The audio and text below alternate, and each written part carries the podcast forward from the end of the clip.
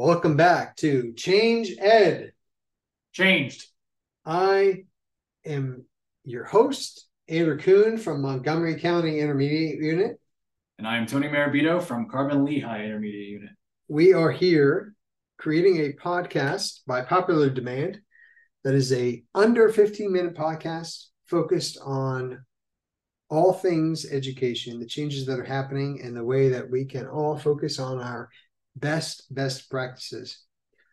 Tony, last session we had talked about the impact of COVID, and where we'd like to head with this is process versus product. So often we can be focused on the product, the end product, the end result, and not necessarily focused on the process that gets us there.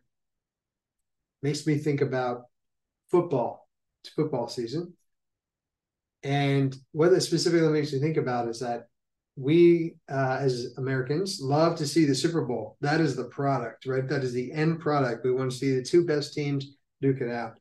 But the thing that we may not see is all of the games that both of those teams played to get themselves there. And even farther behind that, we don't see all of the practices those teams had to get themselves ready for each of the games to get themselves there. We don't see the preseason, right? There's a lot. I mean, there are dedicated fans who will be committed all the way through, and they might hit the mother lode, and their team might be the team. But we don't always see the process that got them to that product. So we can get this false impression that, okay, we got to be on the product, product, product, product, and forgetting about the process. I'm curious on your perspective when it comes to process versus product. Yeah, I think when it's directly related to science, I think of science and curiosity, right? It's it's not just about knowing the answers, but asking the correct questions, being curious about something, and then going ahead and exploring that topic. So, you know, so much is is what's going to be on the PSSA, what's going to be on the Keystone exam, or what vocab definitions out there. And we lose kind of that exploration, the experimentation, the things that kids really find fun um, science, I, I feel like, is not always about being right, but more about the exploration, and that's that process we're talking about. Right. So really, it's a it's a journey, not a destination. So when you think about uh, the difference would be if I when, when we go to travel somewhere, if we pull up on our phone, we get the directions and tells us when to turn, where to turn, how to get there, as compared to going on a scavenger hunt where you're like, I know we want to find this, but I don't know where it's going to go. Who knows what we're going to find along the way? It might be like having a guide on this cruise with you who says, or on this walk or this journey, whatever it might be on, who says, you can ask them questions and then that spurs the conversation. The curiosity is what leads, not getting to the end, getting to the end result. So, one of the things that's interesting about science is that things that we previously believed or thought to be true have been disproven, right? So, things that we might think we're right on currently or that we're correct or that we know might we might find new information. We make the best decisions we can with the information we have at that time. And then we have to make changes. We have to think about it differently.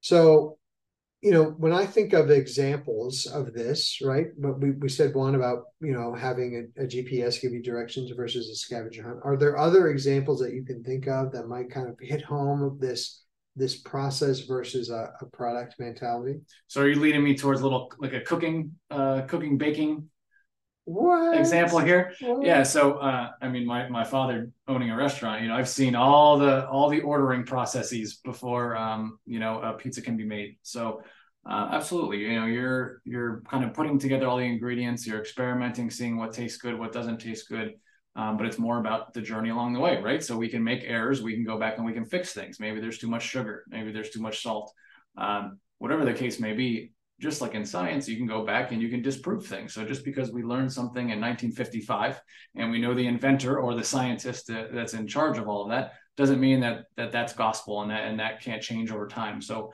I think that's kind of what we have lost in uh, teaching science.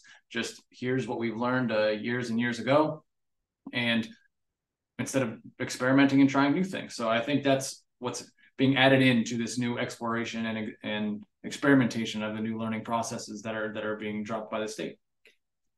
The other thing that makes me think of is the difference for students when they are working, building, creating with Legos. There are two different mindsets. There are two different ways that you can do that. One would be from a kit, and the other one would be from all of the kits that you've ever collected in your life and all these extra Legos you have where you create and design something. One is about following directions and getting to an end result. That one is about the product. You're trying to design exactly like it is. I'm going to flip through all of the directions, um, unless you're a Lego wish kid and you don't need those, and you can just eyeball it and see it. Which there are those kids out there. Thank you for listening to us, by the way. Or uh, you're again, your person has to follow those directions. But on the flip side is that creation, that beautiful creation of like, this is what it does. Here's how it functions. I created this, this, and this I took these parts and made something new. So that designing something new, which is really also, you know, what science is about, that the history, the perspective, the understanding is all very crucial and important, but it's supposed to be a launching pad to get us to that next spot so that we're still asking questions, we're still exploring, we're still learning. We're not just memorizing information, we're using that as a, a bedrock to then build upon. I think you're talking a little bit about um, learning by doing as well. We just recently had a science professional development where we took a hard boiled egg and you know it got sucked through that the glass bottle. But i would have not understood you know air pressure uh, hot air cold air you know all of those different circumstances just by reading a textbook. I think the experimentation and actually following through on something like that just makes the learning so much better. You, you so much better takeaway. And uh, just to be able to experiment with something and and use it in practice uh, you know learning by doing. I've always been a big fan of that you know, and all those different FOSS kits and whatnot. But I think taking an extra level and experimenting and trying these things out can really, really make a difference in education. When you were talking, what it made me think of was that these new STEELS standards are about not just getting involved, not just being engaged, but it goes actually beyond hands on to being minds on. We want you to get your mind on and in this. So again, go back to that Lego kit they're both hands on, but the difference is when it's mind on, you're actually the one who's creating. I could turn my brain off and follow directions and find the pieces, and they're all in great bags and they're connected, and it's it's easy, right? But when I'm the one creating, now I'm engaging my mind. I'm being creative. I'm being innovative, and I'm, I'm creating something new. So very similar to this process versus product, in my mind, is the scientific method versus the scientific process. Can you talk to me a little bit about that? Uh, kind of maybe what the difference would be for our listeners so they can have a, a good perspective? Sure. I think the method is very much like a, a one size fits all model checklist, and the process is a way of thinking. So, you know, the first thing that you see in textbooks is the scientific method and just every step how everything's uh, it's been the same since it was since its inception. I'm not sure what of the date we can do a fact checker uh, see when that was released but the scientific process is more of, of thinking approaching and analyzing right? So um, depending on what you're doing whether it's a chemistry experiment physics what have you there's all those different thinking pieces whereas the method is just the steps involved in it. That, that's kind of how i've explained it uh, to kids and, and to my other peers. What's your take on it well, I appreciate you asking me because you know I have I have a perspective. I'm sure I'm sure you do. That's why they pay us the big bucks to do this podcast. You know, the method it can be much more rigid, right? Like a, here are the steps you have to follow, and you're going to get to that end result. And so the concept with our new standards is to move more towards a process where it is fluid, right? It's much more like having going on that scavenger hunt. So it's very similar. Kind of you can if you can wrap your head around this process versus product, you can wrap your head around the scientific process versus the scientific method and this shift in the mindset. So it's a very small shift.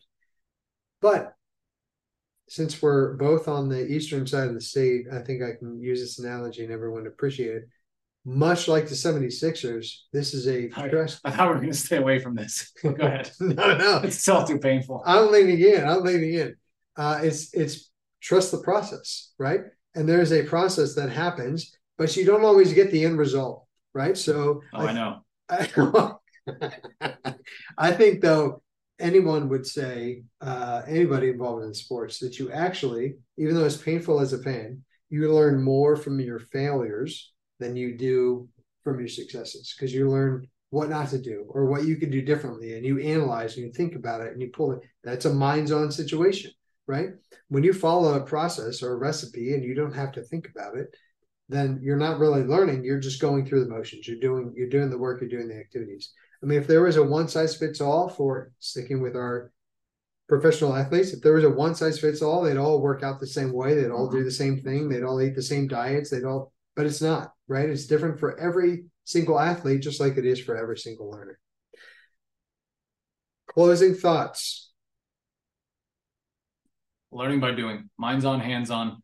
Um, one of my favorite things to do with with kids is coding and programming, and you can teach them just a little bit and then let them go on and explore, let them be creative. I think that's what's uh what's lacking in some of our um, studies and, and, what we're doing in science and, and current stu- science classes. Not that we're doing things wrong, but we could just tweak them a little bit to make it a little bit more uh, experimental and experiential as well.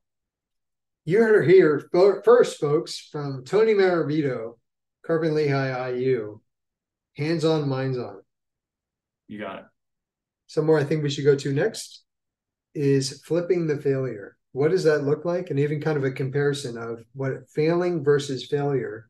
Because again, these things that you see, we have a lot of verses that we're doing right now, and it's actually shifting that mindset from one to the other. And while there's subtle changes, the end result is significantly different.